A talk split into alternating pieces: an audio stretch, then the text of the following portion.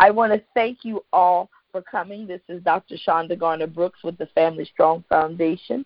Family Strong Foundation is the nonprofit organization that have been hosting these calls since March 25th. And we are in, I, I've lost track. I think we're on call number 30.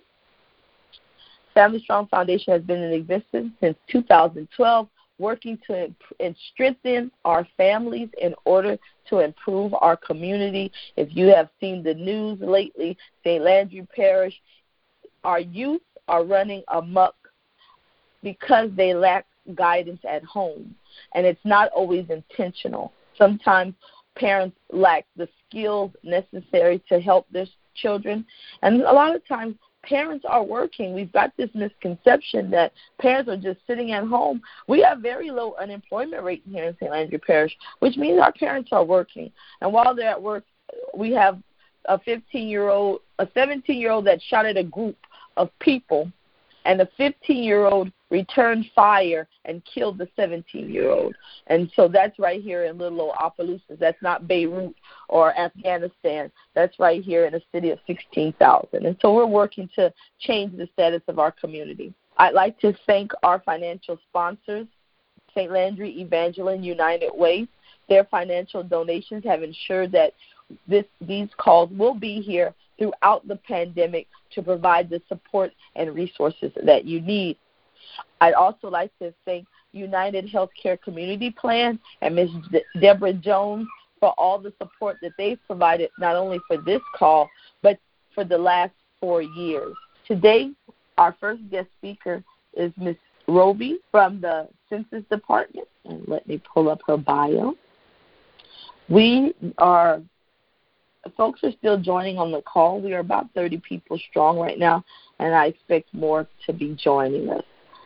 So I know it's kind of quiet. It makes you wonder who's there, but we do have Miss folks there. Miss Roby Esquire is a native of Madison, Mississippi. She received her Bachelor of Arts degree from the University of Mississippi Croft Institute for International Studies in 2010. Ms. Roby holds a 2014 law degree from the University of Mississippi School of Law. She is currently a partnership specialist with the United States Census Bureau, and she now works to engage local leaders in the state of Mississippi to help educate the public about and increase participation in the upcoming 2020 census.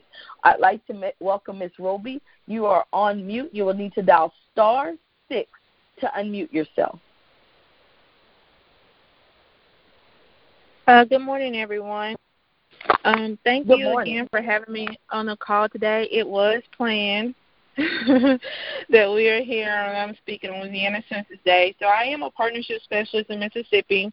I've been working uh, more closely with the Louisiana partnership team um, for about a month now. And so I just want to give you guys a quick update about where we are in the 2020 census.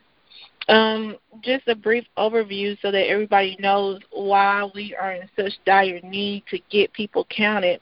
Um, so most people know that the census um, is a one in ten year uh, population count, counting the population, but it really is much more than that. Um, it's actually a constitutionally mandated um, event that does occur every ten years. Um, it's constitutionally mandated to occur primarily for apportionment reasons, so to determine the number of seats that each state gets in Congress, so for representation.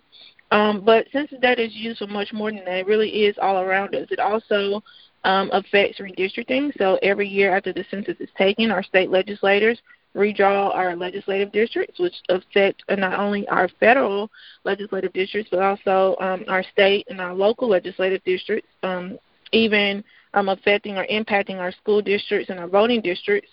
Um, and then census data is used for um, the allocation of federal federal funds or really the distribution of federal funds.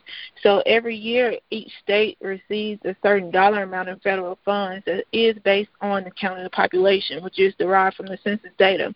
So we're talking about funds that pay for services such as Medicaid, Medicare, Head Start, SNAP, WIC, CHIP, um, the National School Lunch Program, Crime Victim Assistance Fund, money for rural health care centers, money for um, roads and transportation. So any any federally funded program um, derives its funding from how many people are in each state, and we get that number from the census data.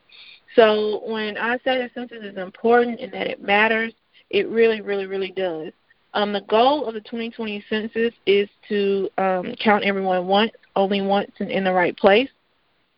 So let's see where we are right now. What we've been looking at as partnership specialists is actually two data metrics.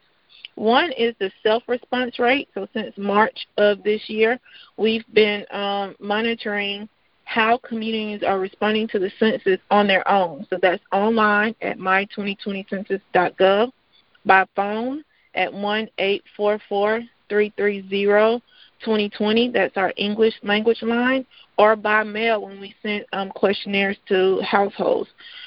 Currently, we're also in an operation called non-response follow-up. So after a certain period of time, the Census Bureau has actually begun to send out census takers to go door to door to visit homes for households who have not yet responded to the census. And so those are kind of the two data points that we've been um, focusing on or that we've been looking at currently nationally, um, we've touched 88.2% of households across the nation. 75, I mean 65, excuse me, 65.5% of those households have been through that self-response method, so people responding online by phone or through the mail. We touched an additional 22.7% of those households during the non-response follow-up operation. In Mississippi, we've touched 80.1% of households in the state, so that ranks us 48th among states. Um, self-response uh, percentages for Mississippi is 59.2% of households throughout the state have responded to the census. That ranks 45th um, nationwide, and we touch another 20.9% of households during the non-response follow-up operation. In Louisiana, we've touched 80.8% of households, so that ranks 45th among um, among states in the nation. 58.6% of those households have responded to the census um, via self-response, and that ranks 47th in terms of self-responses amongst states. We've touched an additional 22.1% of households during the non-response follow-up operation in Louisiana.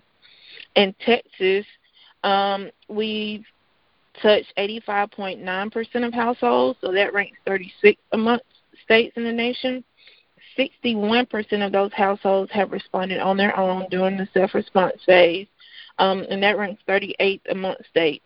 And then 24.9% of those households, addition, in addition to the self response, we've touched via the non response follow up, our door to door operation.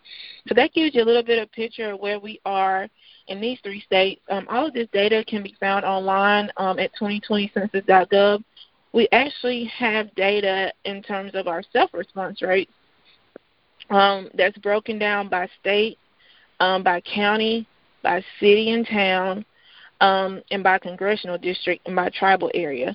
So the data gets pretty specific, and all of this data is updated daily. It'll be around 2 o'clock Eastern Time. And so if you're interested, I just encourage you to visit our website, 2020census.gov, um, and, and check out how your community is faring with the census. And so I say that just to say we still have a long way to go. Um, and our, our deadline for responding to the census, whether it's door to door knocking or via self response, is September 30th. So we're just a few weeks out from the deadline of the 2020 census. And when, again, when we're talking about money and power, we're talking about representation, and we're talking about the money that's coming into the state. I mean, you know, we we we need we have a lot of work to do in these couple of weeks, and so we need your help. Um, we need you to spread the word about about the census. Let people know that um, one that they can open the door for census takers coming to their homes. We have to abide by federal, state, and local health guidelines. Every Census Bureau employee that comes to home will have um, personal protective equipment, so they'll have a mask. They probably have gloves on. They'll have a Census Bureau badge that has the United States Department of Commerce U.S. Census Bureau watermark on it. It'll have a photo um, on the badge, and it'll have an expiration date on it. They'll also be carrying a black, it's usually a black um, canvas bag that has the 2020 Census logo on it. And so that's a way to identify the census workers. They won't come into homes um, for this census, of course, due to the pan- pandemic, but they will have uh, tablets or phones where they can collect responses from individuals there, and so they can assist in those responses. Um, we know that people are concerned about privacy, confidentiality, so that's something else that we're stressing is that the census is safe, it's easy, and important. So none of the data can be shared with no other agency, so not ICE, not the FBI, not the local police, not the IRS.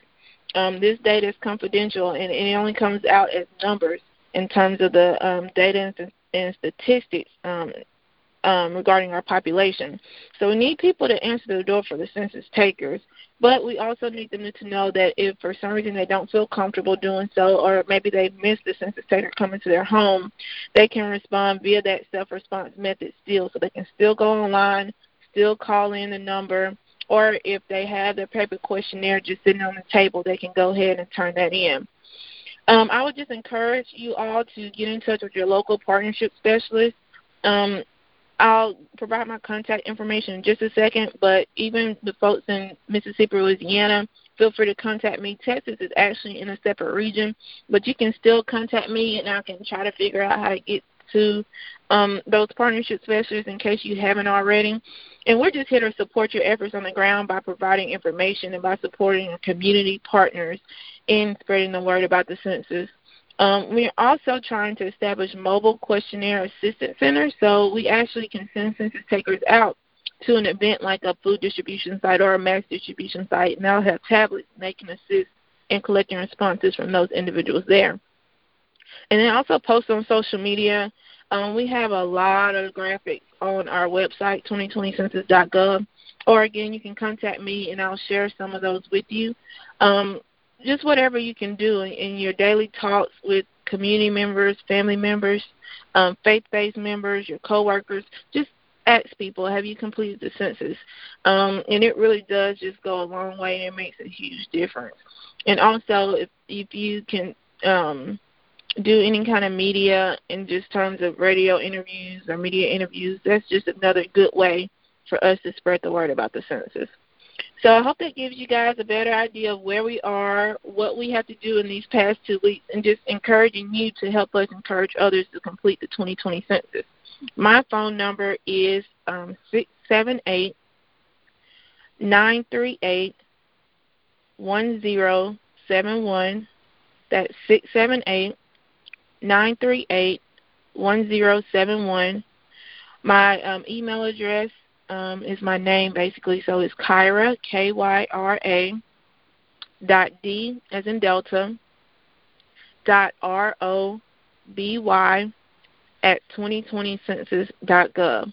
That's K Y R A dot D dot R O B Y at 2020census.gov and we'll actually be in Louisiana this week. Uh, headed to Shreveport in a few hours, and so we're doing a blitz, just trying to get community members um, to answer the door for the census takers, and to also know that they can still respond to the census um, on their own.